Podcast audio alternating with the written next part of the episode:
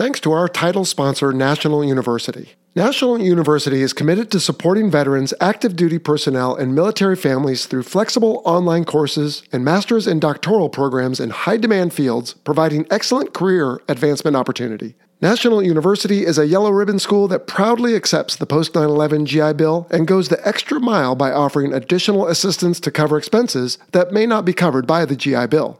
To learn more, visit nu.edu forward slash veteran.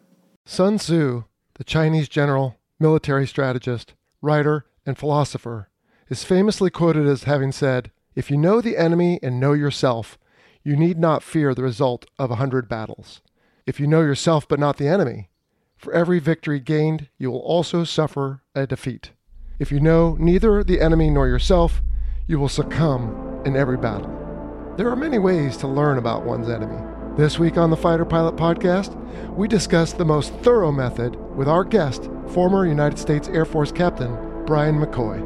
In the art of warfare, that's been going on as long as there has been warfare. Try to figure out what your enemy capabilities are, what he might try to do, and how you can counter it.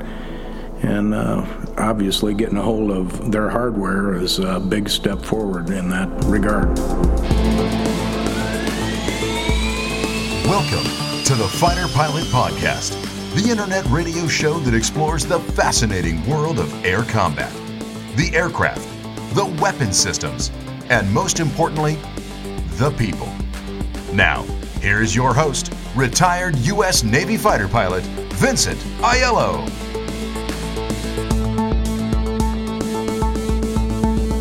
Hello and welcome to episode 73. I am your host, Jello, and good news, Boat is back to help us out as co host this week. What's up, Boat? Hey, how's it going in Jello? It's good to be back. Great. What's new in your world? Last time we talked to you, were thinking about moving soon. Uh, same deal, just working through the process. Okay, outstanding. Well, let's see. Uh, the F 117 episode was a big hit last week. We had many votes for best ever. I don't know if it was the story at the end or just Robson in general, but thought it was a really great show. It was absolutely awesome. Yeah, I learned a ton. I had no idea it had the air to air capability. And uh, obviously, that was a, a, surprise for many folks uh, based on the comments that I saw. So, yeah, it was a good time. Well, on that note, two big questions came out from listeners in various capacities, social media, email, wherever. One was that there was reasons it's still flying, and I believe there was an article. What can you tell me about why it's still flying? Yeah, so obviously that's a big highlight for people that uh, aren't aware. And so, uh, from the article in the Tampa Bay Defense Alliance, it talks about them being placed in Type 1000 storage. And so, from the article, I'll just read that just so that we have that clear.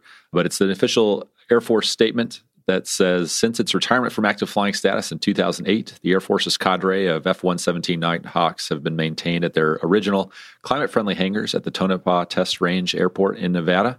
And per congressional direction within the uh, fiscal year 2007 National Defense Authorization Act, the aircraft were placed in Type 1000 flyable storage for potential recall to future service.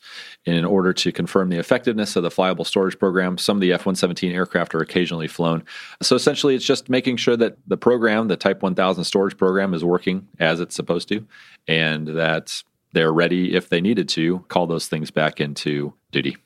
Okay. Well, as you and I are recording this towards the end of February, just last week, I had a chance to go out and visit the Aerospace Maintenance and Regeneration Group, AMARG, at Davis Monthan Air Force Base in Tucson.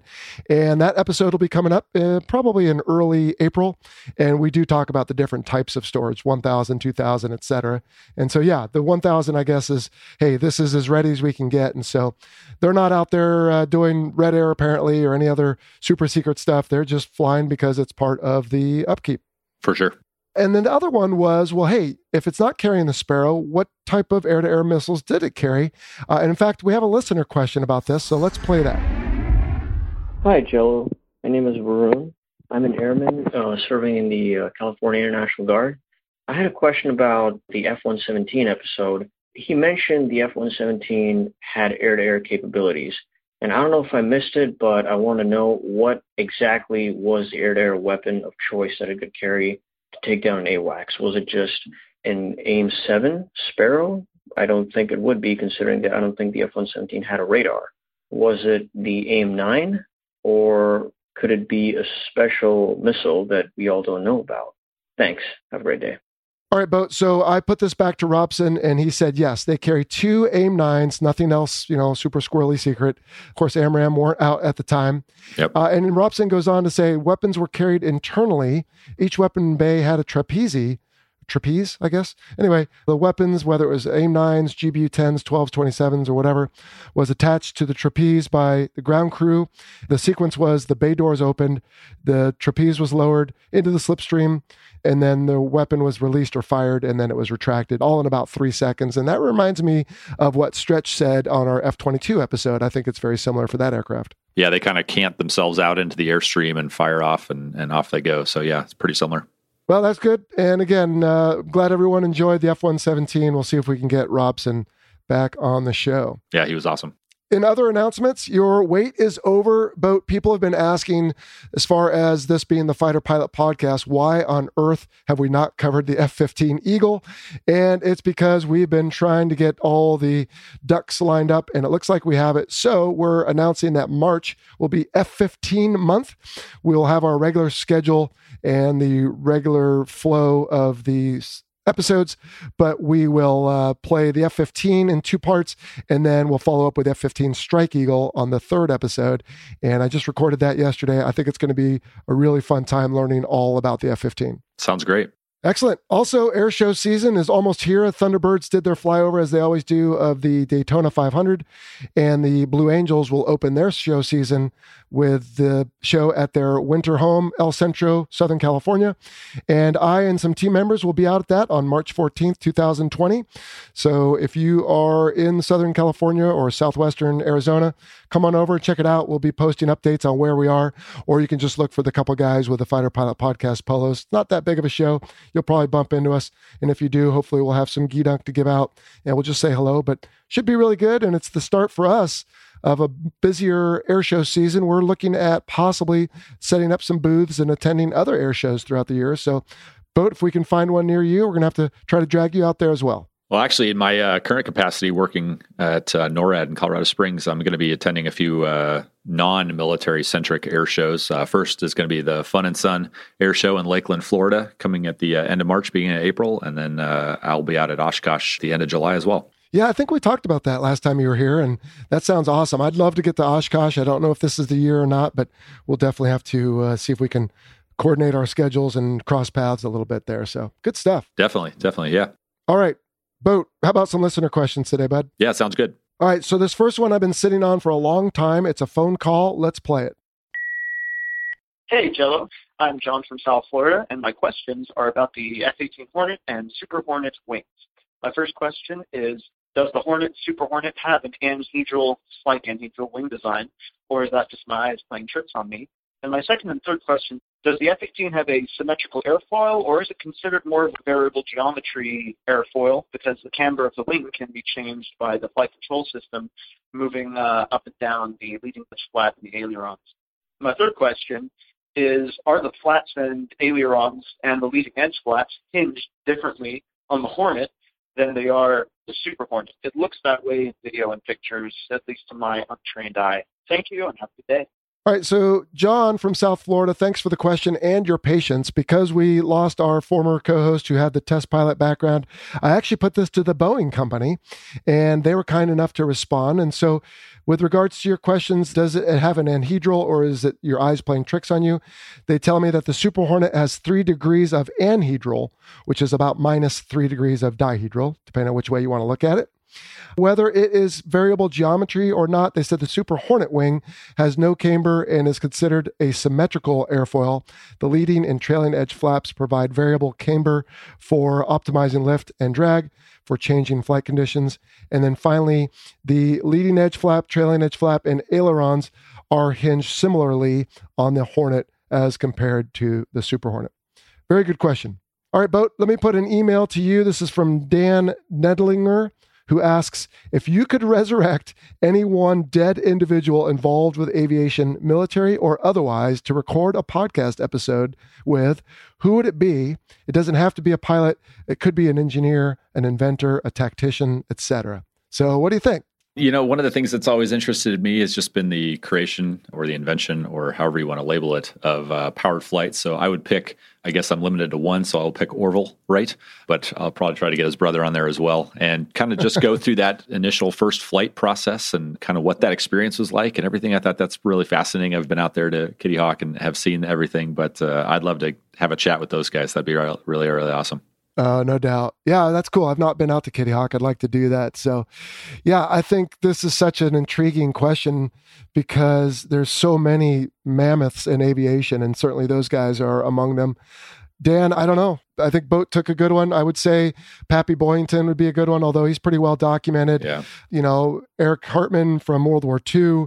Uh, you've got guys from World War One. Even those two guys, I can't think of their names, but the very first recorded dogfight boat was two Americans who were basically mercenaries in the Spanish Mexican War, and they were just flying around in old biplanes, shooting at each other with pistols. that would be that would be pretty interesting. That would be. But I think if I really had to narrow it down, even though we haven't done an episode on him yet, I'm kind of torn. It'd either be Robin Olds uh, or John Boyd.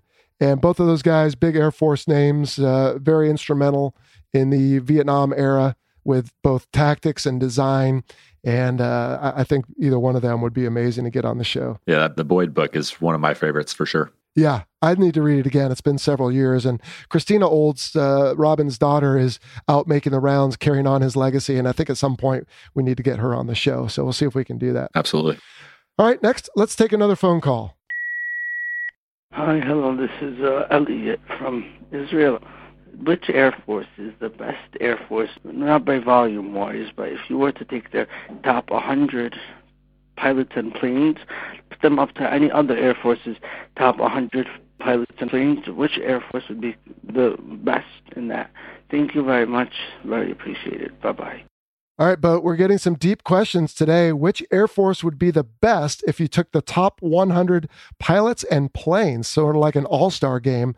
I have to guess uh, what you're going to say here, Boat. I guess I'm kind of biased, but um, you know, I think this is obviously a very artificial situation and scenario, and I guess you take the best 100 pilots and planes over over the course of time, and I'm going to say the United States has the best, but obviously uh, Israel's pretty well known for its air force and uh, its pilots any one pilot could beat any other pilot on any good day. So who knows? But uh, I'm going to say uh, overarching of the, uh, the United States Air Force is going to be my top pick for you. Uh, what about you, Jello? Well, of course, I've got to be uh, true to my alma mater as well. So I, I, guess it depends on what you want the Air Force to do.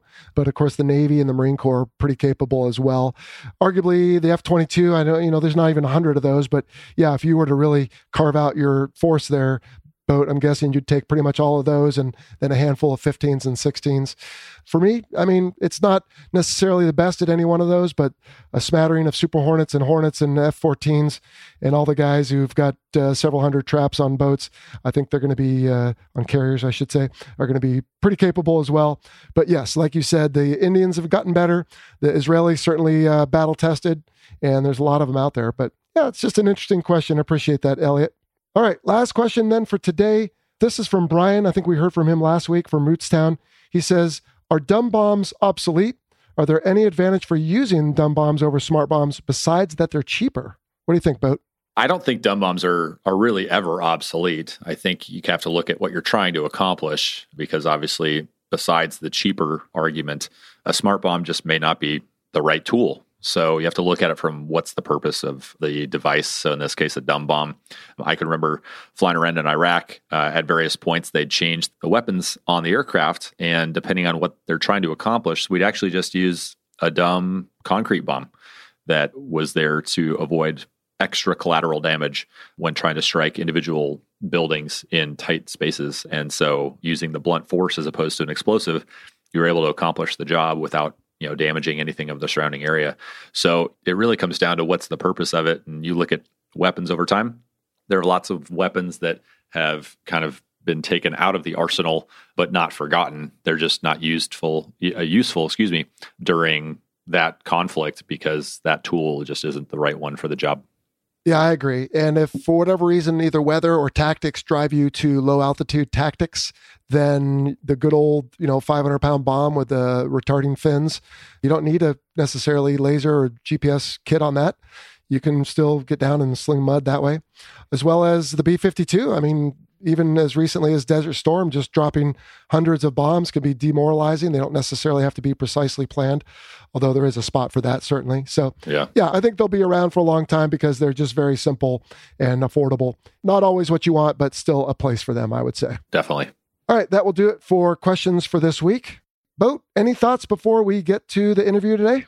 You know, so I've read both of the books that have been written about the Red Eagles and getting to hear it in person or over the audio as a completely different experience. It's very amazing to uh, consider the fact that all this stuff was kept hush hush for so long and kind of really only recently came out from behind uh, the shadows, if you will. So, yeah, it was an awesome interview, and uh, I enjoyed listening to the stories and kind of the behind the scenes, if you will, that the books didn't cover. So it was great.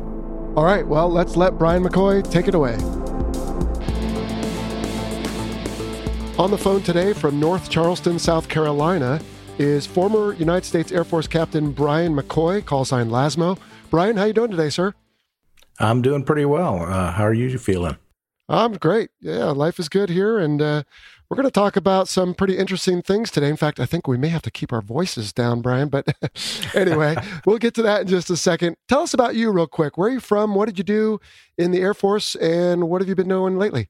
Well, I'm from the upper Midwest, uh, big farm family. Left there about as quickly as I could, joined the Air Force, and uh, made my way to uh, college in, uh, in the Central Florida, and then uh, on to pilot training. Managed to do well enough there to earn an F 15 assignment out of school, Okay. and uh, went to Holloman and flew with the uh, Black Sheep there was able to earn a uh, invitation by the aggressors to join them when my time at Holloman came to an end, and uh, flew with the aggressors for about three years, and then raised my hand to uh, take part in another program that was very uh, hush hush at the time, hmm but has since been declassified. I flew uh, as bandit number 53 with the 4477th uh, Red Eagles in a project called Constant Peg. Okay. And that's going to be the uh, bulk of our discussion today, but we'll come back to that in a little bit. So you did that for a while, and then what? Well, then uh, they shut the program down rather abruptly and uh, tried to uh, wrangle a good assignment, and it just wasn't going to happen. And uh, a few things going on in the personal life, so I decided to uh, exit the Air Force and promptly got hired by Delta Airlines and flew with them for quite a number of years. Okay. Just uh, retired. And what keeps you busy these days?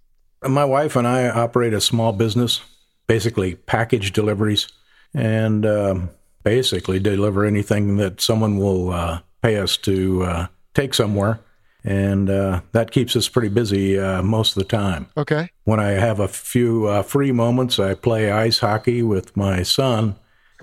I kind of like to say that he plays hockey, I just slide around a little bit. Okay. Now, you did say Holloman earlier. I don't know if that's come up on the show before, but we all recognize that as being in New Mexico. You sent me a little background on your family. You've got quite the pedigree here, both up your own side of the family and down, but also on your wife's side. A lot of military members, huh? Yeah, there's probably 10 or 12 or maybe more of us. Kind of the family business, I guess. Well, you're not from the McCoys like the Hatfield and McCoys, are you? Well, there was a uh, expert in the field of uh, genetics that we talked to once. He said there are so few McCoys that it's impossible for us not to be related. Well, I hear they still get together, those two families, but uh, it's a little more cordial these days than it was Uh, yeah. back in the day. All right, Brian. Well, again, welcome to the show. Thanks for taking the time. We're going to talk today about constant peg. And I was making a joke about keeping our voice down earlier because, as you said, at the time, it was very classified. And of course, that's kind of a nebulous thing to say. But in other words, it was at the highest tiers of classification, but has since been declassified. And of course, a lot of people who listen to this are going to draw conclusions about, okay, well, they stopped this back in the 80s, but what's going on today? And I think for the record, you and I are going to mostly just talk about constant peg. Is that correct? That is correct. Okay. Not read in on any of the programs going on since I left. If any are going on at all, right? That's correct. That's Okay. total speculation. Fair enough. Well, on the show, we have, in fact, just even recently, we had an episode about air to air mission planning. And our guest bus went into some of the discussion and considerations that are required to build a winning air to air timeline. And you were an F 15 guy, Lasmo, so you remember, right? You need to be able to do everything with your aircraft to employ and affect them before their weapons affect you. And I'm mindful of the Sun Tzu quote, you know, he talks about knowing yourself and knowing the enemy. And I think we do a pretty good job in the United States and our allies of knowing ourselves, but it's really important to know the enemy.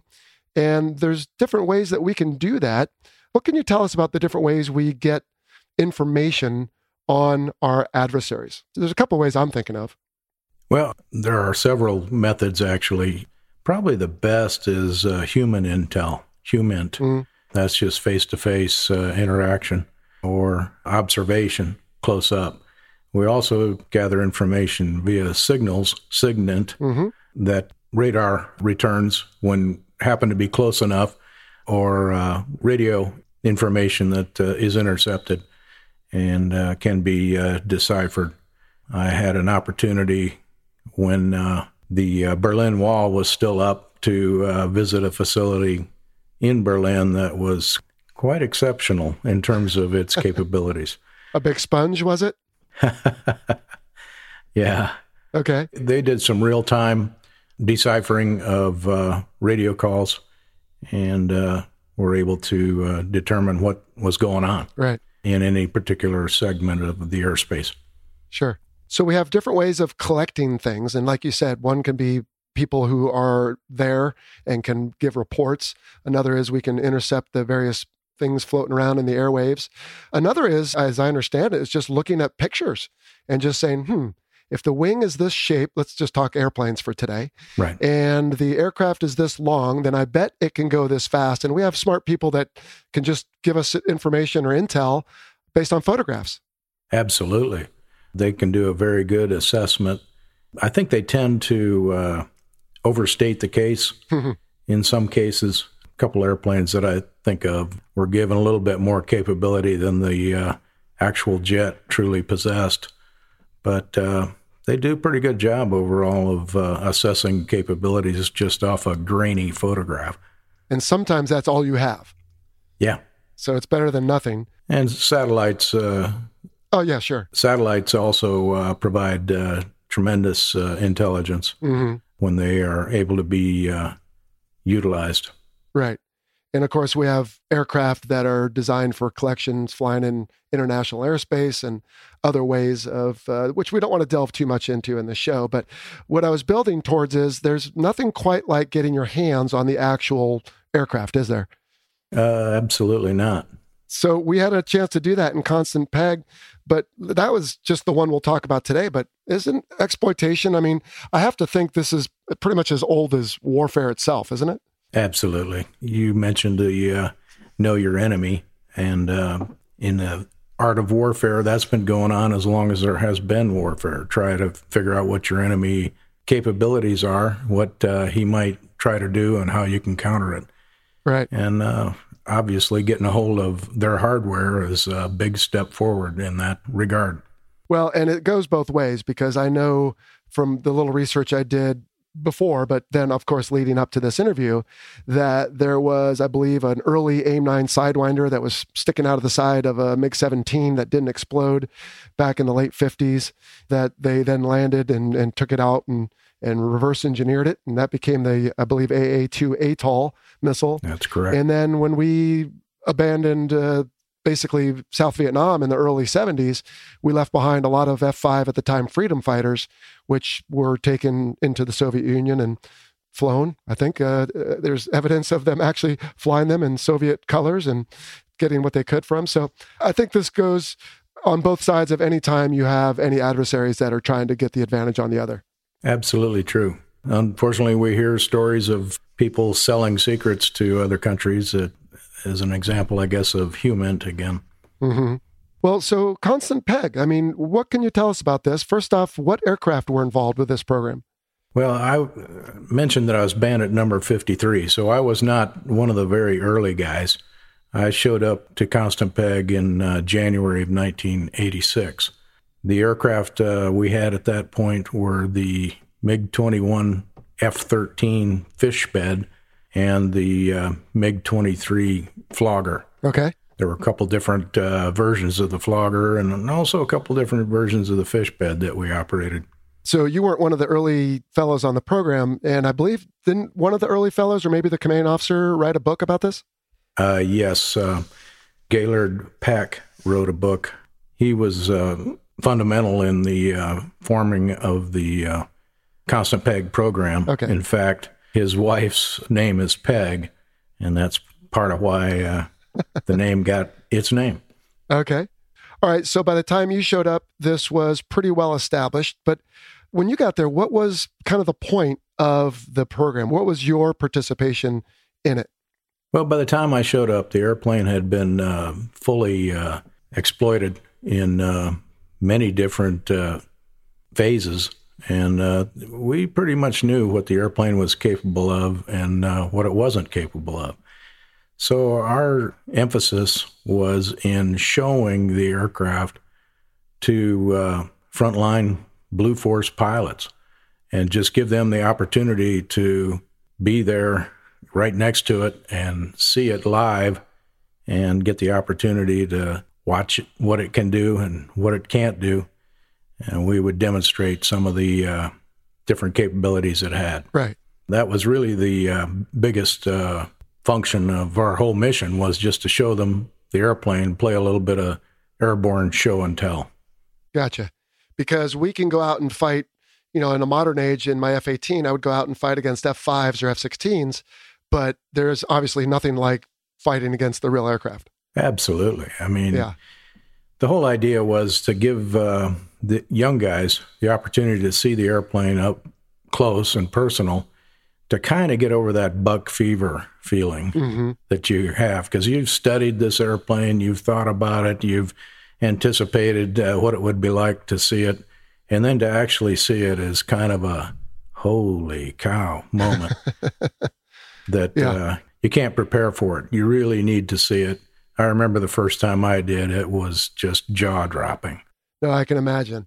And so the idea is we, you know, it's as close to, you know, the Super Bowl was just played not too long ago. And, uh, you know, folks will hear this a little later. But the point is, there's nothing like the real game.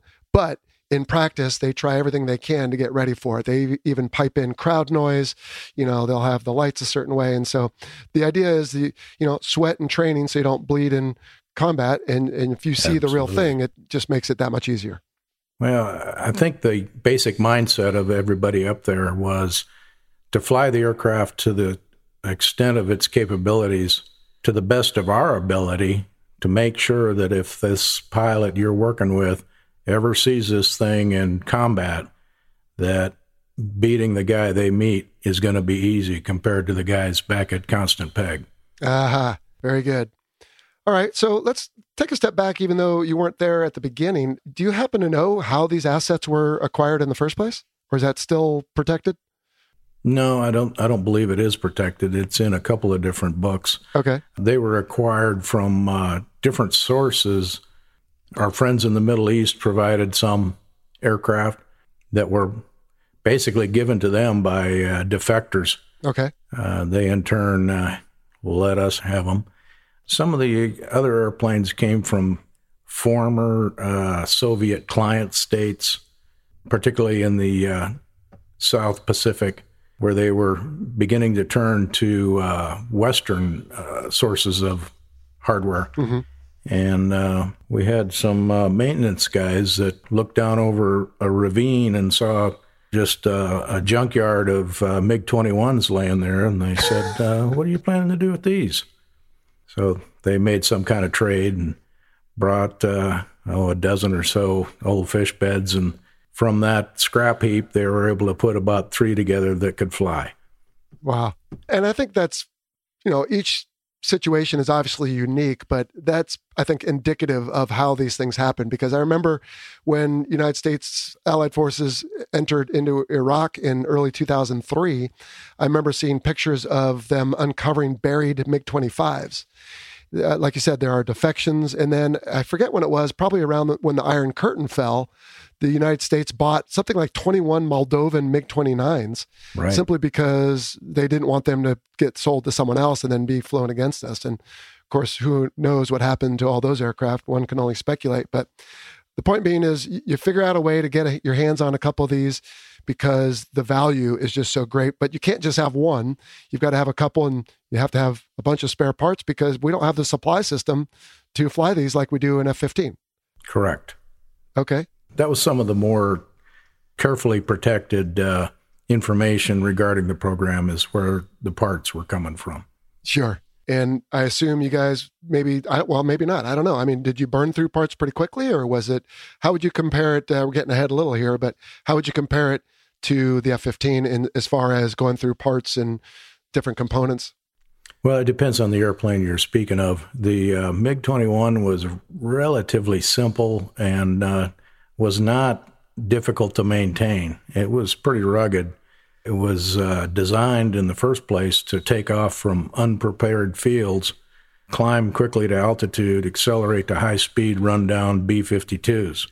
Mm-hmm. It was very rugged and uh, really didn't need a lot of maintenance other than the standard things that you got to do for an airplane. The uh, MiG 23 was an entirely different ball of wax. It had uh, quite a bit of uh, maintenance uh, issues. The uh, tolerances within the engines were very close. They used to tell us this is like the highest development of the turbojet engine, and the tolerances were very close. Wow. If uh, the aircraft was subjected to any yaw moment, then most likely the uh, engine blades would uh, contact the engine casing and an overhaul would be uh, required. And that's a single engine fighter, by the way. Uh, yeah, I mean, I don't have to tell you, but I mean, just for the point of view of, okay, Sure. so you need to be careful of these. Plus, we don't have that many. right. Okay.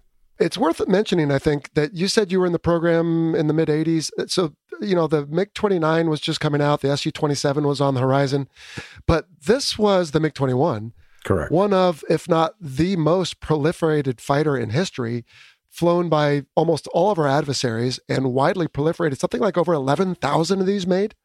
Those are the ones that we know about. Somewhere over 11,000 either built in the Soviet Union or there were some licensed built in uh, China Sure. and uh, some not licensed built there. Aha.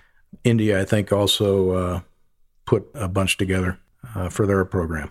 So, yeah, it, it's a very prolific aircraft Mhm. and uh, needs to be considered in any, uh, even today, they're still Mach 2 capable uh, fighter. Well, and they're upgrading avionics. So you've got a proven platform with a nice suite for the pilot. And yeah, still capable. Very much so. It had some very interesting little capabilities that people don't recognize when they look at the airplane. Okay. Well, we'll get into that in just a bit. First, how were you selected and how were pilots in general selected for the program back then? Well, the uh, first uh, phase of the pro of being selected was obviously to volunteer. You also had to have at least 1,000 hours of fighter time under your belt. And I remember when I had my interview, my uh, entry interview with the operations officer, he uh, turned to me and said, "You know, this thousand hour requirement is it's a hard requirement." And as of this morning, you had 1,013. so they were tracking it pretty close. But there were only three tracks of uh, fighter pilots that uh, need apply. You had to be either a former Top Gun instructor, a fighter weapons school graduate, or a former aggressor. So basically, the Top Gun and also the Air Force equivalent, you had to be an instructor from there or a graduate of the fighter weapons and then aggressor. So the idea of aggressors are these are guys who already have some experience flying Western jets, but in a threat role. Yes, absolutely. Okay. Well, we spent a lot of time in the aggressor course trying to think, act, and fly like the uh, threat, Right. whether it be Soviet or Middle East or whoever. Now, did they also, if you remember, make a big deal out of depending on where your family was from or any relatives. So, for example, my mother, who immigrated to this country from Denmark in the 60s, sailed right by the Statue of Liberty, the whole experience. She did not become a citizen until right at the end of my career. And, you know, we still joke about it, but every time I was up for a renewal of my security clearance, there was always all, you know, tell me about this uh, Danish person. Like, well, it's my mother, and you know, right. but all are her relatives, and which were my relatives, and so you know, Denmark obviously no threat, but. Did they look at that? Do you recall? Was it an issue if you were married to someone from another country or anything like that? I'm sure it would have been. It was necessary for a pretty high security clearance to participate in the program. Right. Uh, when I was uh, selected, uh, I didn't actually have the high enough security clearance, so they had to run through the process of uh, making that happen. In doing that background check, they're going to uncover things like that that they'll uh, oh yeah perhaps focus in on and ask a few more questions. Right, and then they'll maybe even call up references of yours and have meetings. I, Lord knows, had plenty of interviews for other people who have had their clearances upgraded or whatever. And hey, you know, how would you judge his character? Have you ever seen him do anything suspicious, et cetera? So yeah, they really do put some miles on to get these clearances because this is important stuff. Yeah. So it's not just, you know, throw your name in the hat. It's a bit of a process. No, and you actually went through a a more protracted process than I actually covered. The um, operations officer was the first interview you had, and really most important. If he liked you, you were pretty much in. Okay. Uh, but you also had to speak to the wing commander, who was a uh, brigadier general, and also the Nellis Tifwick Center commander, who uh, was a two star. Those were kind of rubber stamping, but they could have shut you off too. Sure. Well, and it's partly for the applicant to know that, hey, this is serious. So you're going to go see some high ranking folks. Yeah. Okay. And uh, also, you had to show up day one before any of those interviews, and you had to have a good reputation as a fighter pilot. Sure. If you, uh, they didn't think you knew what you were doing in the air, you wouldn't uh, get through the door. Well, and that's the point of having a thousand hours, right? It's kind of a one size fits all requirement that most guys by then should be proficient. Some get it earlier, some get it later, standard bell curve type thing. But with a thousand hours, the idea is you're not new anymore. You've seen at least a deployment, maybe two. You've probably had an emergency or two. So you're not a spring chicken, I guess. That's right. And it took a fair amount of uh, maturing to be able to do what, what we did. Sure and maintain the right attitude about it. And I guess we'll get into that a little bit later. Yeah. So, for example, when you picked up F 15s out of flight school, which was an honor itself because so many guys end up as FAIPs, as we've talked about on the show, first assignment instructor pilot. But there was, I think you said two F 15 slots. You grabbed one of them. So, when that happens, you go to a designated squadron and you learn all about the F 15. But when you're going off to do constant peg, I have to think there's not quite the infrastructure that exists there because there's maybe not simulators and instructors and books, or if there are books, there's in maybe the wrong language. I mean, what was the training like? Yeah, that was an interesting phase. Uh, okay. When I was uh, initially selected, as I mentioned, I had to wait for a while to get my clearance upgraded. And until I did, I didn't go what we called north, uh, which is uprange for the actual operating uh, right. facility North was. from the reference point being Nellis in Nellis. Las Vegas. Okay. Yes. So I spent uh, a couple weeks, at least, maybe a month, taking a uh, classified document over to the uh, classified uh, petting zoo at uh, Nellis Air Force Base, where they had a uh, MiG 21 on display. And okay. I'd just go up, op- sit in the cockpit, open the this book that had been written, I guess, by pilots that had tried to translate from Russian, I believe, to uh, put it in English so we had something to go by. Because otherwise it was just pointy talky.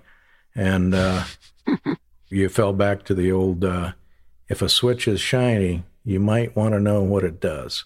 Because it's been used a lot? to it being dull gray. Okay. So the petting zoo, uh, just a name for basically what most folks would think of as an aviation museum where you can walk around and look at things, but right. protected because there's a bit more information and maybe certain things you might not otherwise see in Dayton or some of the other famous uh, museums, huh? Right. So once you were cleared to go, then what happened? Well, then kind of fell into the daily routine, which is uh, we showed up at uh, our building on uh, Nellis, which was kind of away from all the other fancy fighter squadrons with their desert landscaping and uh, earth tone paint jobs. Mm-hmm. We had a World War II barracks. I don't know if there's even a squadron sign out front. it just screamed, "Go away." There's nothing Unassuming, to see here. huh?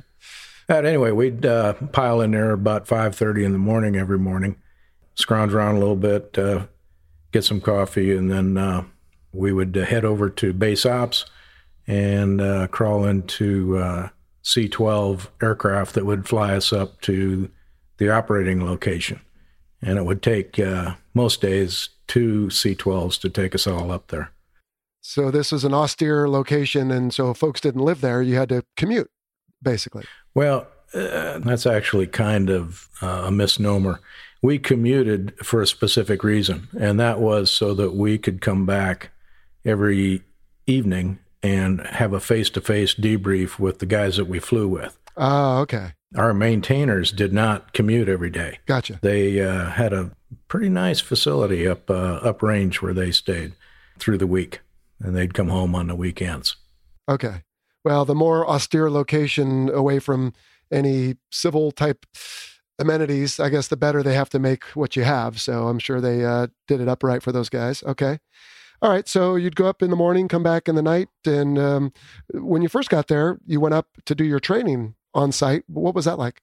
Well, that uh, was a little better than just sitting uh, with a book in my lap guessing. Mm-hmm. I had an instructor, and we just uh, go out to an airplane and sit and he'd point out things that uh, he knew about, and uh, I could ask questions of anything that occurred to me.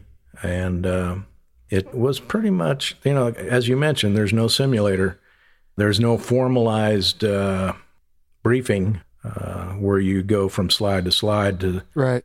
be shown what uh, what is going on. You just pick it up as you encounter it. Well, and the older guys are going to point it out to the new guys, huh? Yeah, yeah just lead them around and uh, show them what they need to need to know. Fairly early on in the program, they uh, had us uh, go out and do an engine start, and uh, just going through that process was quite uh, educational. And I remember my instructor. I, am sitting in the cockpit. My instructor's got his head in from a ladder that's been pushed up to the side, mm-hmm. and the crew chief has his head uh, in you know, I can't really see anything. I got these two guys in front of me, and I'm trying to uh, see what's happening. But that was the beginning of my education about who really owns the airplane. Yeah. The crew chief would uh, let us take it out every now and then and fly it, but it was his jet. Uh huh. And there was, I'm guessing, no two seat versions of these three MiG 21s that you had. No, we had uh, only single seaters. Okay. So you started up on one event, and then I'm guessing maybe on the next event you might go taxi around a little bit.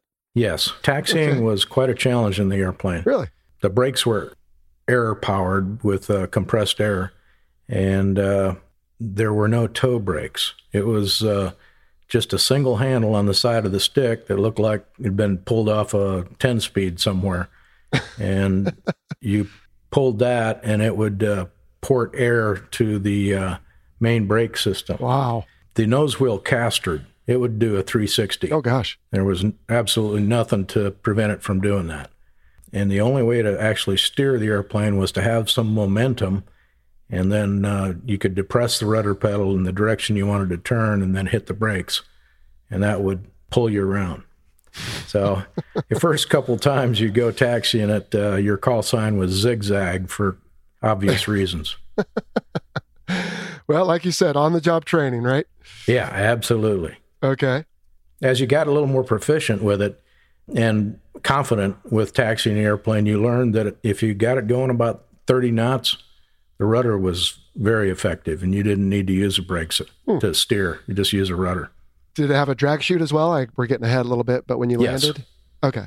The Chinese version of the airplanes that we had had uh, factory installed uh, drag chutes the earlier Soviet uh, design, they found a place uh, near the rear of the airplane to pack a parachute. So we had drag chutes in all of them. Okay. which helps. I'm guessing no resting hook for the long field barrier. Actually, there was uh, substantial uh, arresting gear. Oh, Uh, I can't remember the designation of it now, but it was uh, kind of a Navy style barrier. you mean at the field or on the airplane? Well, we did not have a tail hook. Okay. It was basically a cable system with straps that would uh, capture the airplane. Oh. And they said it had been tested with an F 14. Almost like the barricade on the carrier. Yeah, Oh, okay. exactly the same. So it engulfs the airplane and keeps it from going off, off the runway or flipping upside Yeah, down or anything. it- okay. They don't like go barricade. four wheeling very well. All right. I hope nobody ever had to try that. No, but we used it. Uh, it was always raised at the departure end of the runway. All right. So what was your first flight like? That must have been pretty Oh, interesting to line up uh, in position there. And Well, I was flying one of the old Soviet birds, and it has kind of a Rube Goldberg ejection system. When you pull the handle, a 57 millimeter mortar shell goes off, and it kicks you out, and it brings the canopy with you. With all this going on, you had to provide additional clearance between the top of your head and the canopy, or part of your head might not be there when you're all done. not optimal. No.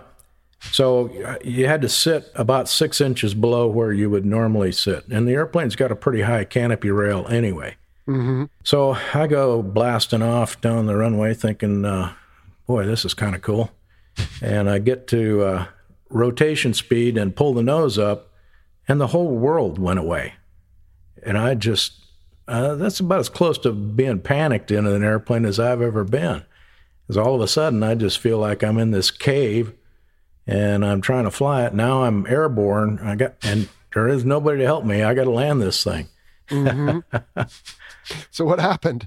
Well, what happened is uh, the first thing you do is you climb out, clean up, and uh, climb to uh, 10,000 feet over the field and uh, fly a simulated flame out pattern. hmm So you come back around, maneuver a little bit, and get lined up with the runway. Right. And uh, then you go around from that. And uh, my chase pilot, who is my instructor, said that was the first radio call I made was when I asked to go around. Even though I should have made several prior to that. Okay. Well, you were overcome by events, I think. Sounds like. Oh, yeah. All right. I was about two miles behind the airplane. Well, and again, this is why there's not brand new pilots flying these things. So, what? A couple flights down and you're King Kong in this thing?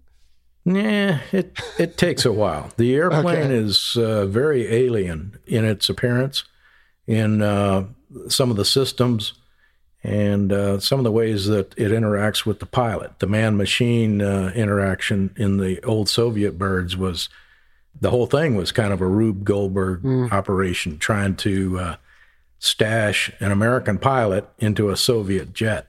Very little of the instrumentation was not factory installed. We had a radio, of course, a transponder, an altimeter, an airspeed indicator. That's about it. Everything else was, Day VFR, huh? yeah. Well, absolutely.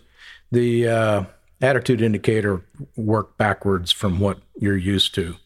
Uh, you're used to the airplane is bolted to the floor and it moves around the world. In the Soviet airplane, uh, it's just exactly opposite.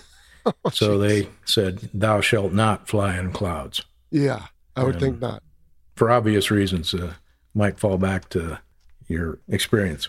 Sure. And that's one nice thing about the Nevada desert is it's generally pretty good weather, although you can get some afternoon thunderstorms. But I imagine you guys looked at that pretty closely. We stayed at clear clouds for the most part. There were thunderstorms sometimes that uh, affected us. We didn't want to stray too far. Another requirement was that we always stay within visual contact of the uh, airfield Oh, so we could navigate ourselves back that way. It was designed to fly fast and at treetop level, carrying 24 nuclear weapons. Today, it bristles with smart bombs and guided missiles. The B 1 bomber, called the Bone by those who fly and maintain it, is the most heavily armed bomber ever built. Sleek and powerful, the Bone remains a mainstay of American air power 50 years after its first flight. Hey everyone, this is Ken Katz, call sign Primetime, and my book, The Supersonic Bone, a development and operational history of the B 1 bomber, tells the true story of this magnificent airplane. In this book, you'll read stories told to me by those who were there and see lots of great photos of the bone. Anyone with an interest in modern military aircraft will enjoy reading The Supersonic Bone. Available through the usual online retailers and aviation booksellers. Pick up your copy today.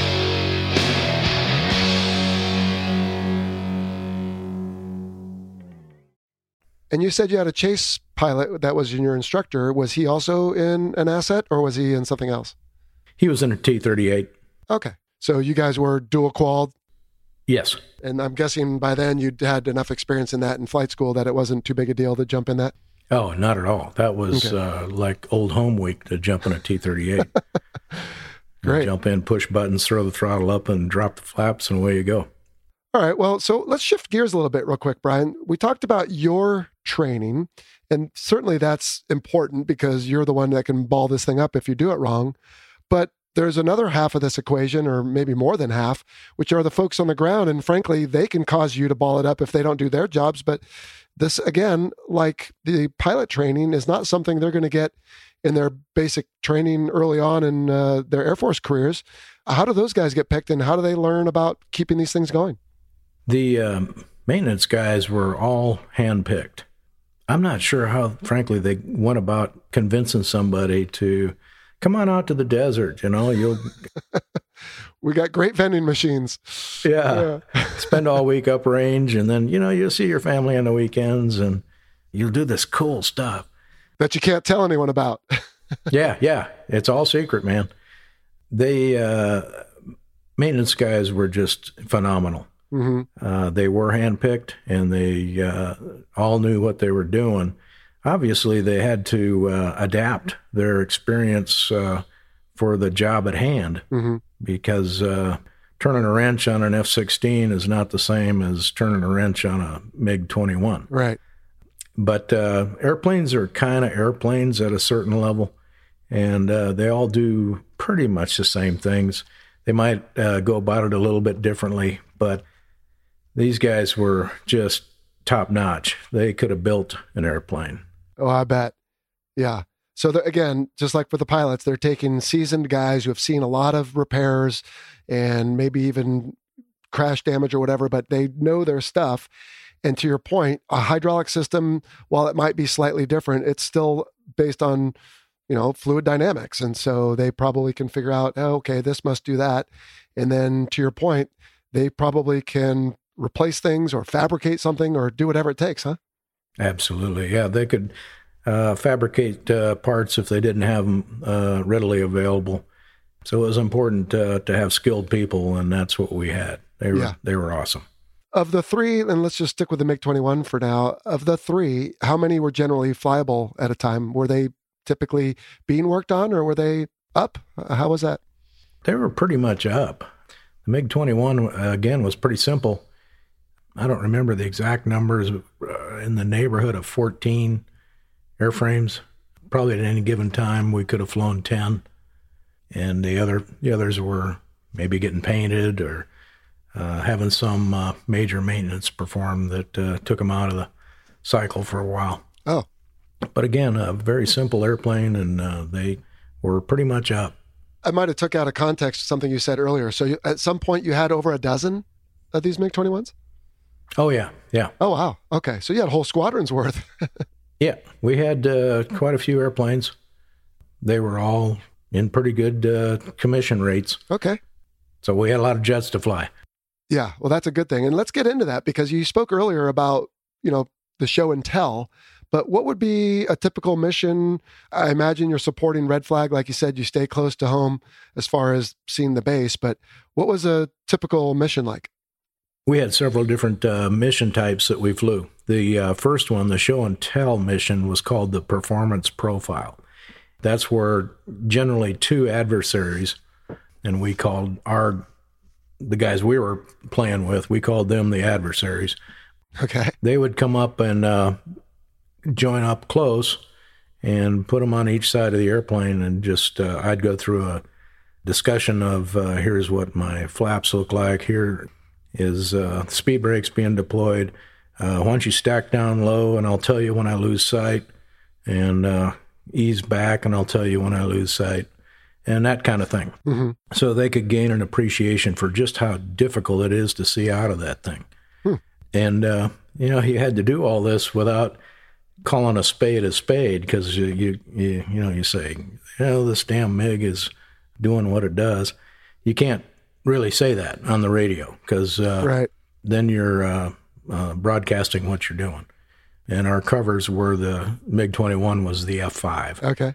and uh, we'd use that as a cover story. And we'd go through uh, an acceleration exercise where we'd start at 300 knots, ready, ready, burners now, and just accelerate uh, out to uh, five or 600 knots or until it is pretty obvious uh, who's winning the race. hmm Then I would uh, put somebody in trail and tell him to just follow me around this turn and keep your nose in lag because my turn's going to get much smaller here in just a moment. Hmm. And I'd uh, give him a good 5G turn, and the airplane loses about one knot per every degree of turn.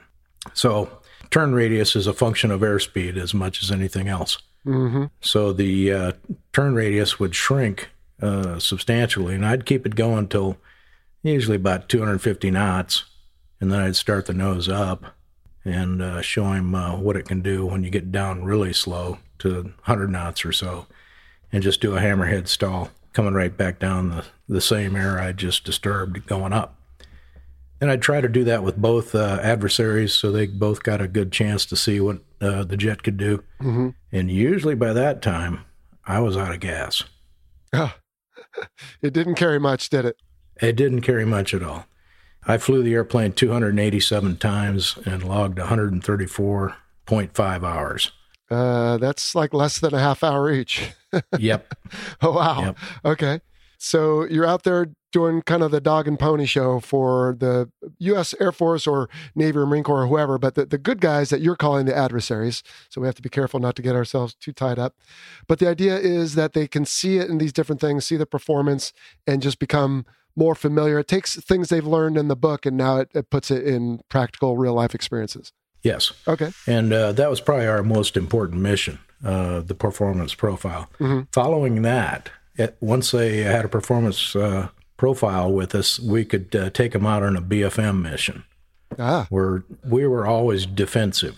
We put them on the offensive perch, uh, generally at uh, eight o'clock or four o'clock, and uh, eh, about nine thousand feet out. Mhm. Four hundred knots on each jet, about twenty thousand feet. Ready, ready, fights on, and then uh, just take it from there and see what happens. Gotcha. So using just real quick an analogy of a clock face, if your MiG 21 is at the center, the fulcrum, if you will, not to mix aircraft, then the fighter would be over, like you said, at the eight o'clock, but you're both heading in the same direction. So let's say you're both heading up or at 12 o'clock. And then at the fights on, the blue in this case, uh, or the American fighter, has an advantage based on the position relative to you. Absolutely correct. All right. And so the idea was then to observe how the MiG 21 fought when you start off in an offensive position. How did that normally go for, well, for you or for them? I mean, I guess it's obviously connected, but how would that usually turn out? We uh, had an in briefing for everybody when they came in and gave uh, an academic session of just how to attack that uh, particular aircraft. And we'd tell them, don't crawl in the phone booth with him. And generally speaking, guys, about two thirds of the time would listen to what we had preached and stay at arm's length away from us, let us go ahead and dissipate our energy and slow down and let that uh, magical uh, reducing turn radius happen, and then just lob in uh, uh, ordnance of their choice. Uh, once we were completely out of energy, they could uh, taxi in and, and gun you if they wanted to. Okay. It became less and less you could do about it. So about two thirds of the time that they would do that, there was always a certain number that wanted to go where they were told not to go, just to see what would happen. Okay. And those fights usually got pretty interesting. They'd crawl into the phone booth with you, and, and we did pretty well in that arena. Really? Uh, yeah, surprisingly so. If they would uh, maneuver in a little bit close and have uh, too many angles built up, Mhm. the MiG could uh, trap them in lag and uh, force them around uh, to where they're kind of in a Lufbery situation with you, Mm-hmm. and still maintain enough nose authority, even though your airspeed is silly slow under 100 knots. You can still crank the nose up pretty uh, substantially, and the rudder's fully effective. Wow. And it was a surprisingly capable jet once it got into that slow speed arena. Well, considering it goes over Mach 2, usually that is a trade off you'll see in fighter designs, particularly fighters that are now 70 years old, I guess about 30 at the time. But to have both of those is pretty impressive. Let me ask you, what would you have as a simulated loadout? Were you guns only, or did you have an IR capability? Well, we didn't actually have a, a gun camera that operated, Okay. uh, so we couldn't document our shots. But we would uh, simulate Atolls and uh, guns. Just based on nose position effectively? Correct. Okay. So did you ever do that was you said defensive perch? Did you ever swap roles and let the blue fighter try to fight his way off with a MiG twenty one that shows up all of a sudden at his eight or four clocks? Uh, yes, uh, on occasion we'd, we'd uh, go offensive. Sometimes because of fuel considerations. There was one fight against an F 15 fighter weapons school instructor where we were at the end of range time and I didn't have much gas left and uh, we could start a fight, but it wasn't going to go very long. And uh, he was out front, so we just uh, went from there. Three, two, one, fights on, huh? Yeah, it was about it. I think I had 300 knots, and uh, he probably had a little more. We both learned something in that particular fight. He uh, was probably in mil power, so he uh, went into a slicing turn and gave me a considerable amount of vertical turning room when we were going to hit the merge. Uh, we were far enough apart that there was actually going to be a merge. And as he came uh, about to pass my 3 9 line, I just rolled my jet inverted, threw the flaps out, and pulled the stick all the way back, knowing that I couldn't stall it and I, I wasn't going to go out of control. So I just uh, asked it to do everything it could. Mm-hmm. He had given me about a thousand feet of uh, vertical turning room, Mm-hmm. and uh, I did a split S in about 1,200 feet. Oh my gosh. Wow. It just shocked the hell out of both of us. but it was a function of the airspeed I was at and Yeah. uh, kind of a low power setting. I was Yeah. at Mil also. I have to think, Brian, you learned something on every flight in that airplane. I mean, is that uh, certainly pilots are famous for saying, you know, you've, you're you're never so experienced that you've learned it all, but especially in short flights, limited time, I have to think almost every flight was uh, eye opener in some regard. Oh, yeah, there was no downtime. You'd take off and climb right into the airspace, which was right overhead the airfield, basically, Mhm. or within just a very few miles. So uh, Okay. There wasn't any time to sit and reflect and stare out the window and think about, you know, Right. cutting the grass or whatever. um, you were busy Yeah, getting ready to fight or fighting uh, or getting back home again. sure. So we were talking about the different kinds of missions, and so you had the performance profile. You would occasionally do BFM. I have to think once in a while they would just use you guys as part of the red package for, you know, red flag or something. Yes, we uh, we also did some DACT packages. Uh, Okay, dissimilar air combat. we try to mix it up with a MiG 21 and a MiG 23 on a 2v2 mission Ah, against uh, our adversaries and uh, try to show them uh, capabilities of the two different airplanes. Those never worked. We always got spanked. It was uh, it was just carnage. yeah. So again, I'll try to do this without getting tongue tied. It's good if you lose, right? Yes. Okay. So that means our tactics are working, our aircraft are superior, our pilots are, they know what they're doing. So, okay. For you, though, I mean, it, once in a while, you don't always like losing, but I suppose if you can program yourself to say, okay, that's good for them, and maybe just find satisfaction somehow else. Absolutely. There was one mission that uh, just frankly broke my heart. I was uh, fighting an F 4, an F 4D hard wing. And the pilot of this airplane was a very high time pilot. He had like 2,500 hours of phantom time. Wow. So I thought I was going to get the best fight a phantom can give. And uh, I go into my break turn, and he throws a nose out across the circle, already indicating he's going for a snapshot. separation. So I defeated his snapshot and uh, went into an early reversal because he was just telegraphing everything. Mm-hmm. And by the time uh, the reversal was done, he hadn't separated out of gun range. I was accelerating right with him straight down, and he was a thousand feet in front of me. and uh, as I said, it just broke my heart that this was a reenactment of uh, things that had, could have gone in uh, Vietnam just a dozen years before. Mm-hmm. Which MiG 21s did come out victorious in some of those engagements. Yeah, Okay. too many. True. Well, it's worth pointing out real quick for the listener that we intend at some point to have an episode about the MiG 21. So I'm not going to pester you too much, Brian, with talk about the actual mechanics of flying the thing and a lot of the other specifics on it. We'll stick with exploitation and the, the different things you did as part of that program. Uh, but also that we haven't really had yet in this audio only format uh, BFM discussion. So some of these concepts may be foreign. We're still trying to figure out the best way to serve our listeners and viewers. We'll have to turn them into with something in the future, but for right now, we still don't have that. So, okay, so you did uh, DACT, and then I'm guessing you did some red flag, and then some cats and dogs. Did you guys ever go on the road? I'm I'm guessing you never went down to Key West or Holloman or anything, huh? No, we didn't take the airplanes anywhere. The, No. too many questions. Yeah, I Uh, wonder. Yeah, We did do red flags.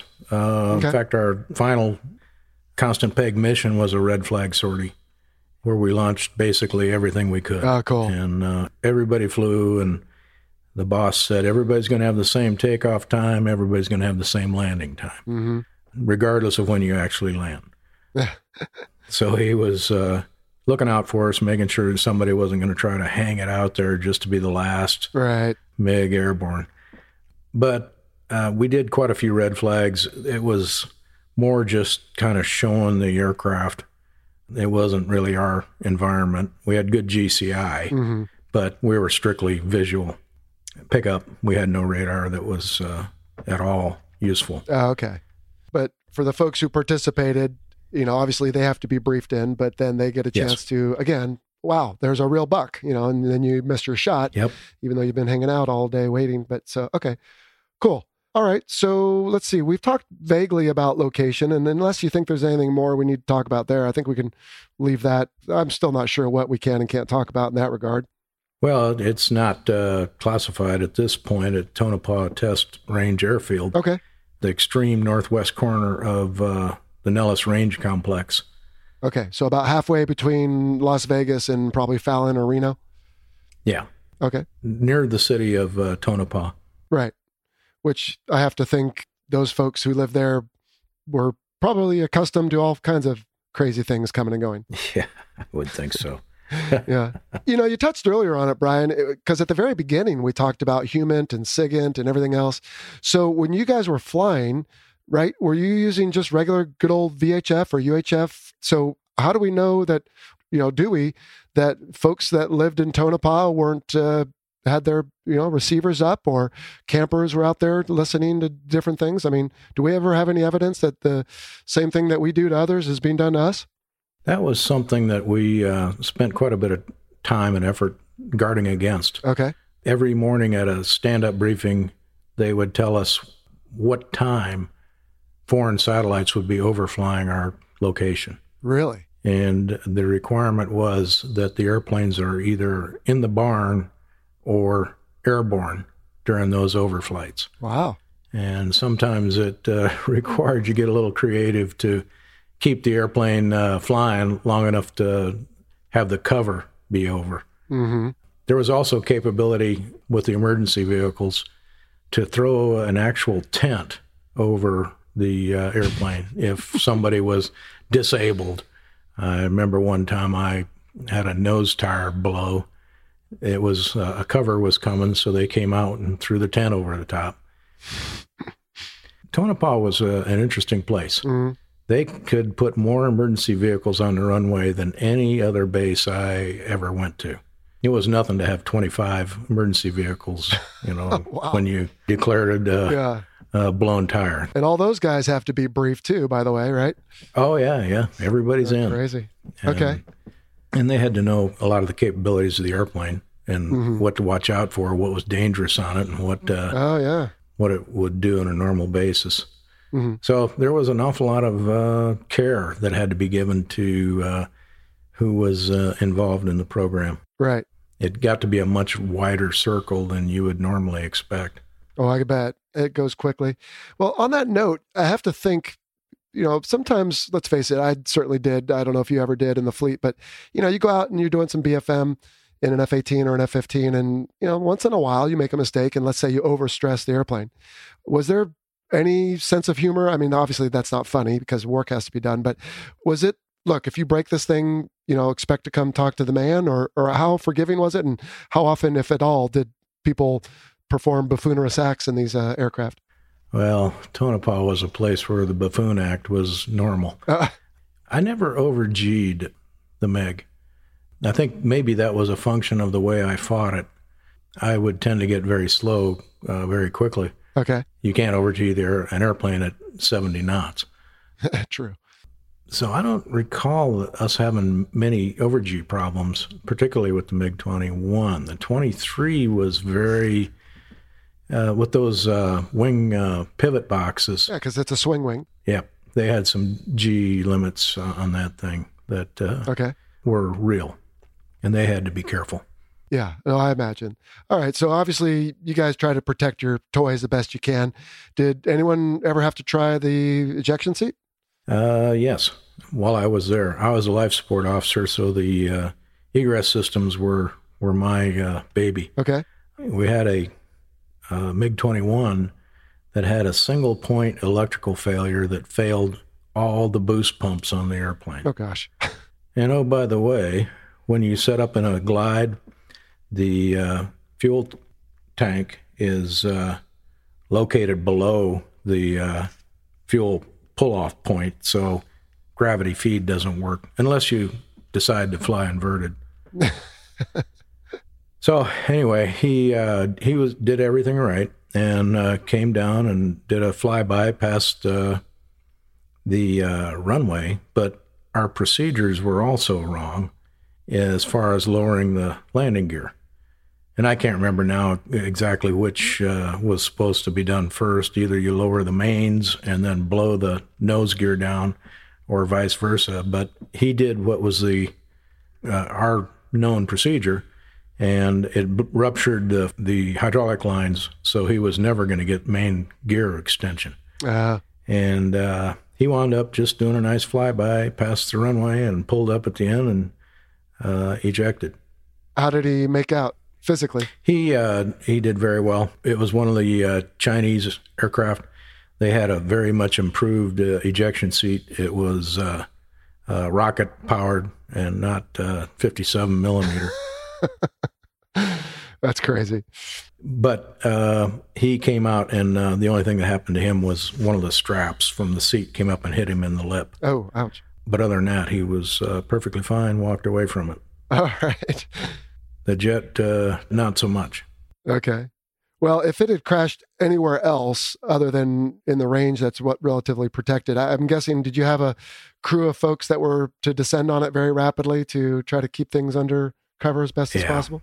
There was a large security Mm. uh, force there, and uh, again, more people have to be read in. Oh, yeah. They were there really before anybody else got there. hmm Uh, some of the rescue folks beat them, but that was about it. Brian, I, I wrote down the word foreign earlier as you were speaking, and I forgot to come back to it. I'll do that now. Foreign satellites. So, was anyone else, and by anyone I mean, we have a couple allied nations that are as close to us as anyone. Did anyone else play in this, or did you literally mean any other satellites, or just enemy satellites, or you know, who was involved and who did we keep this from? If, if I'm not wrapping that up too oddly. The uh, Constant Peg program was for United States air crews only. If a French satellite flew over, we were undercover. Really? If a Canadian satellite was going over, we were undercover. It was not a program that was uh, open to anybody but Americans. Wow. And in fact, I almost got in trouble. Well, I felt like I was going to be in trouble. Uh, you mentioned road trips. We did have a, uh, we took a road trip with our classified briefings. And I took a classified briefing to Patrick Air Force Base. and uh, set up to uh, give a briefing, and it's very clearly air crews only. Mm-hmm. Uh, and a full colonel of uh, intelligence type was sitting in the front row. So it fell to me to go down and ask him to leave uh, because he was not an aircrew. Did not. You were a captain planes. at the time, I'm guessing. Yeah, yeah, yeah. well, that's where a little diplomacy can be useful. Tact. Oh yeah. Wow. All right. Uh, so you know that was in the '80s. I have to think today, uh, and again, we're not going to wax too poetic on what's going on today, but goodness, I have to think there's a lot more satellites up there now. You guys almost wouldn't be able to come out. Yeah, that's probably almost true. It's some days were worse than others.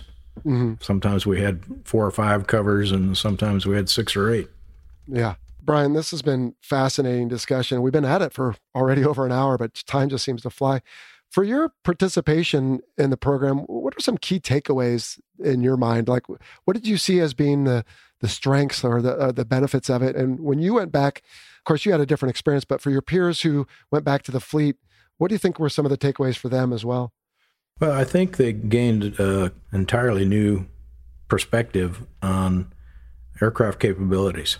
Uh, you look at an F uh, 15, and if you imagine a MiG 21 next to it, there's no comparison as to the capabilities. Mm-hmm. And yet, if you were to start a fight, line abreast, 2,000 feet apart, slow down to 150 knots, ready, ready, fights on, the MiG would have uh, a pretty good opportunity to win that fight. Wow. I think it uh, gave us an appreciation for uh, BFM, the finer points of it, and uh, the absolutely central theme that came out of it was that it's not the machine, it's the man in it mm-hmm. that really determines uh, how this fight's going to go. Right. The more I fought uh, different types of airplanes, the more I realized that that's absolutely mm-hmm. true. Well, uh, yeah, there are, I think, several famous quotes about that. We used to use one at Top Gun all the time. And so that's true. And I think getting back to the beginning, that is why so much of the collection efforts are about well, how much are they training? Do they fly at night? Do they use night vision goggles? Uh, what type of tactics are we seeing? Because you can take an airplane and put one person in it, a pilot, and then uh, a different. And of course, it's very capable. But I think to your point earlier, you said the idea is that if you fought one of the guys uh, in your group and came out okay, then you should be okay just about anywhere in the world if you face this aircraft. Is that true? Oh, absolutely. Um, I kind of had to pinch myself every day there. I uh, wasn't sure how I got there, to be perfectly honest. I was walking around with some real titans of air combat uh, capability. These guys were just top notch. Uh-huh. I mean, uh-huh. if you made a list of the top 100 fighter pilots in the world, they were all there. I wasn't sure sometimes uh, what I was doing there. oh, cool. well, Brian, this has been a phenomenal discussion. I want to thank you. Uh, if you're willing, as soon as we say goodbye here in a bit, we'll uh, have you stick around for a quick lightning round with some extra questions. Okay. And then we'll post that for our exclusive audience on Patreon. And they already knew you were coming, so they had a few questions. Uh, before we let you go, we always have a couple final questions. What's the future hold? Same, same, same? Uh, same, same for the most part. Uh, keep okay. uh, running the small business. Uh, keep playing hockey as long as uh, my legs will carry me around, and uh, working a little bit on a manuscript for uh, Bandit 53. Oh, you said that was your call sign earlier. So what does that mean? What's the manuscript going to be about? About my experience uh, in uh, the project Constant Peg. Oh, perfect. All right. Well, let us know as that continues to percolate through the process, and we'll be happy to promote it here on the show. And then also, uh, before we let you go, you said that uh, you go by the call sign, or did by the call sign Lasmo. Tell us how you got that. That's a good story. All right. I found out uh, as soon as I left pilot training uh, and went to lead in fighter training, it was called at the time LIFT, okay. that uh, I wasn't all that good at basic BFM, at right. Uh, what's called classic BFM. All right. Doing high yo yos and low yo yos, okay, I understand the reasoning, but I just couldn't get the visualization. And I'd do them too late, too big, too small. You know, they were never right. I did them well enough to get through the uh, lift program and then later at F 15 school. When I got to the uh, black sheep and flying F 15s real world, I discovered there's another way to fight, and it's using lead, lag, and pure pursuit and uh, getting slow. I was a groveler. Mm-hmm. That's hard to say. Groveler. So uh, it very soon nobody would fight me slow speed because they didn't like how that worked out. It was okay while I was flying the Eagle because it's an incredible airplane. But when I went through uh, aggressor school, I was faced with an airplane that flies more like the T 38. And uh, classic BFM was uh, uh, the order of the day. Mm-hmm. And it just wasn't working for me. I busted ride after ride. I was trying to uh, use everybody's suggestions, and that just made me mechanical. Mm-hmm. And I got all the way to an elimination ride.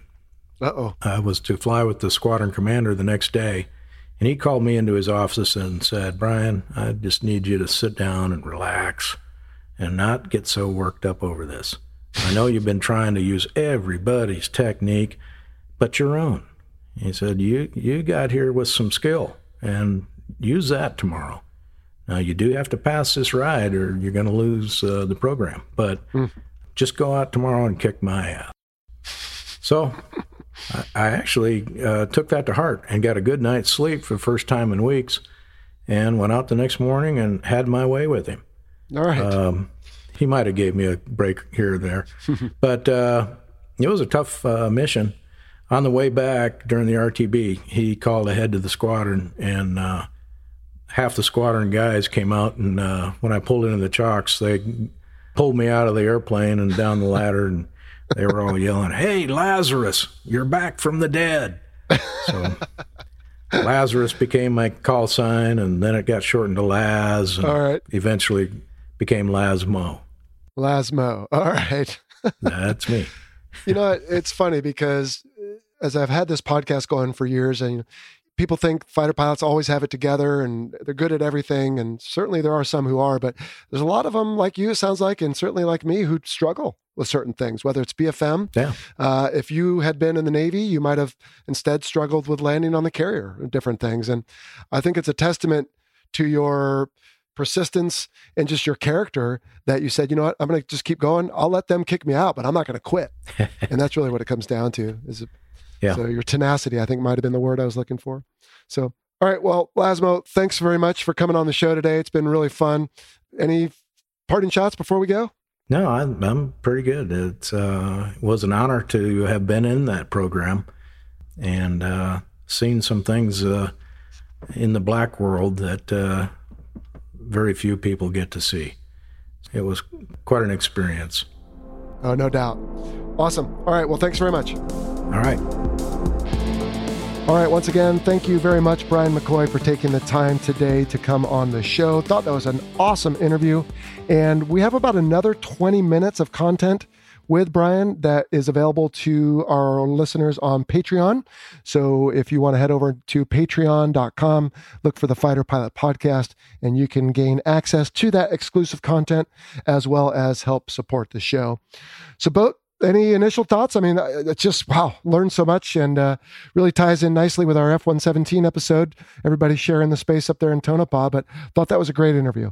Oh yeah, no, it was fantastic. One of the uh, favorite buzzwords that I took away from it was uh, big sponge. You, you kind of started that with that one early on the uh, collection mm-hmm. platforms, and then the uh, know your enemy concept of exploitation or just general warfare is, I think, a huge part of that entire program. And then obviously as an aggressor was a big part of what we were trying to impart on the people that we were teaching was uh, here's what they can do here's what they try to do uh, and here's uh, you know how your tactics are or are not effective against that based on uh, their choices real time. So mm-hmm. yeah it was a great interview. I loved it well, speaking of that, because I believe you said you were an aggressor. So in the Navy and Marine Corps, for example, we have a squadron up in Fallon. We have another squadron in uh, Key West. We have a Marine squadron down in Yuma. Yeah. So I kind of think of them as disparate, but the way he made it sound was like there was kind of one aggressor unit, maybe I guess there in, in Nellis. Was I just misinterpreting what he was saying, or how does that work for the Air Force?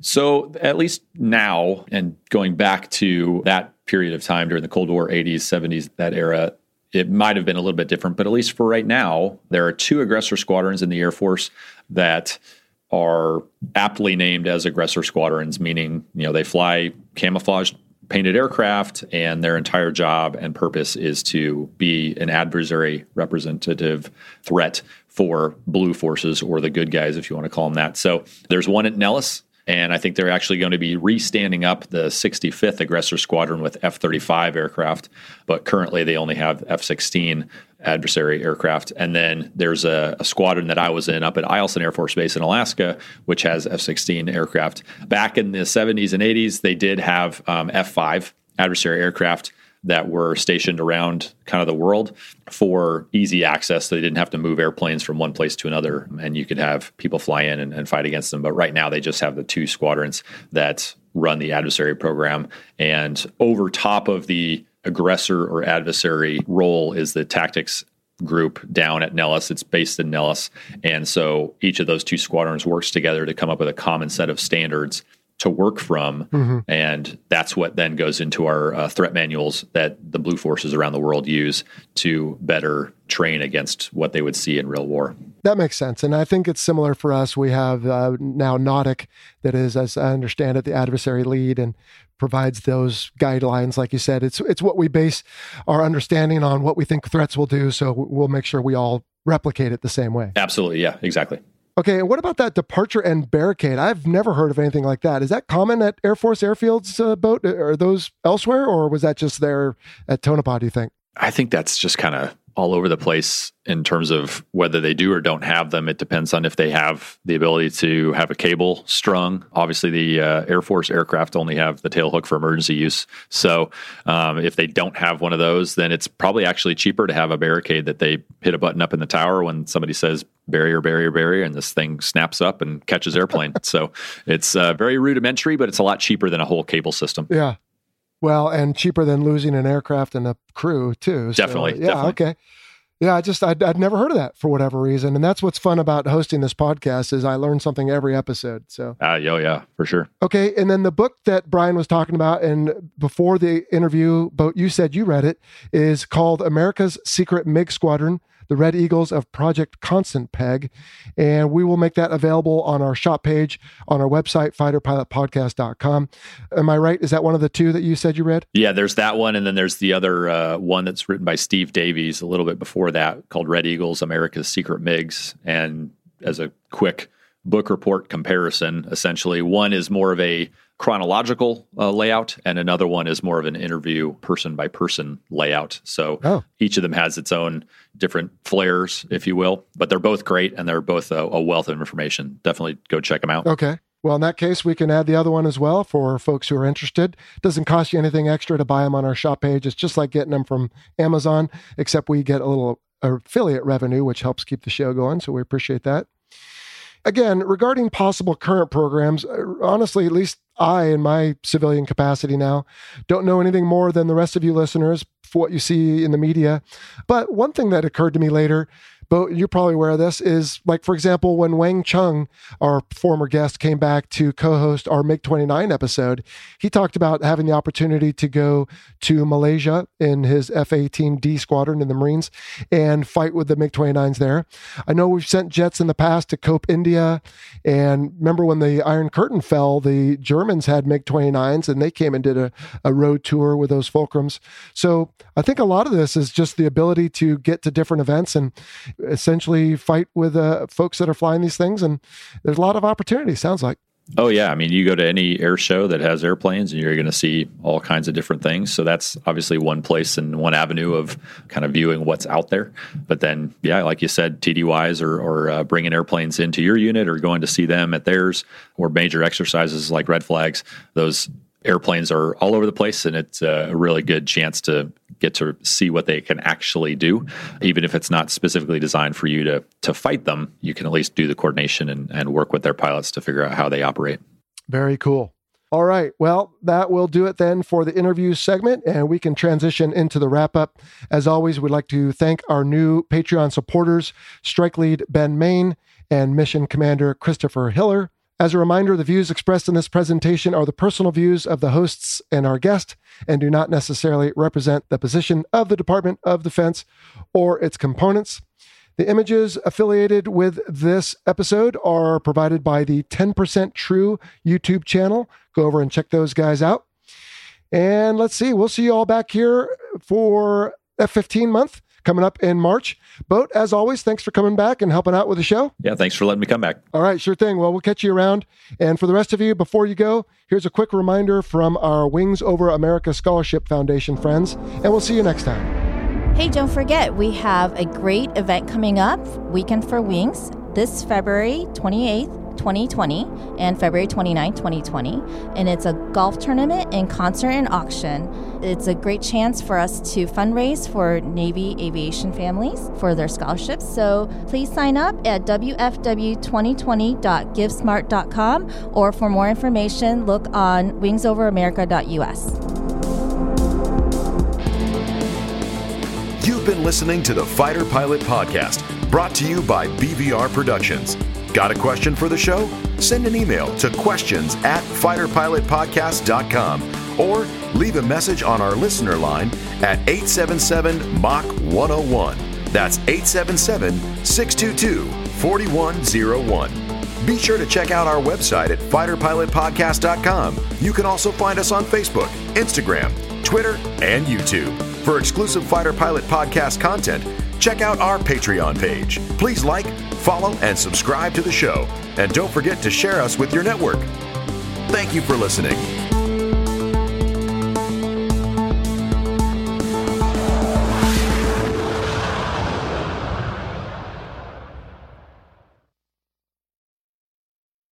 Thanks to our title sponsor, National University. National University is committed to supporting veterans, active duty personnel, and military families through flexible online courses and master's and doctoral programs in high demand fields, providing excellent career advancement opportunity. National University is a yellow ribbon school that proudly accepts the post 9 11 GI Bill and goes the extra mile by offering additional assistance to cover expenses that may not be covered by the GI Bill. To learn more, visit nu.edu forward slash veteran.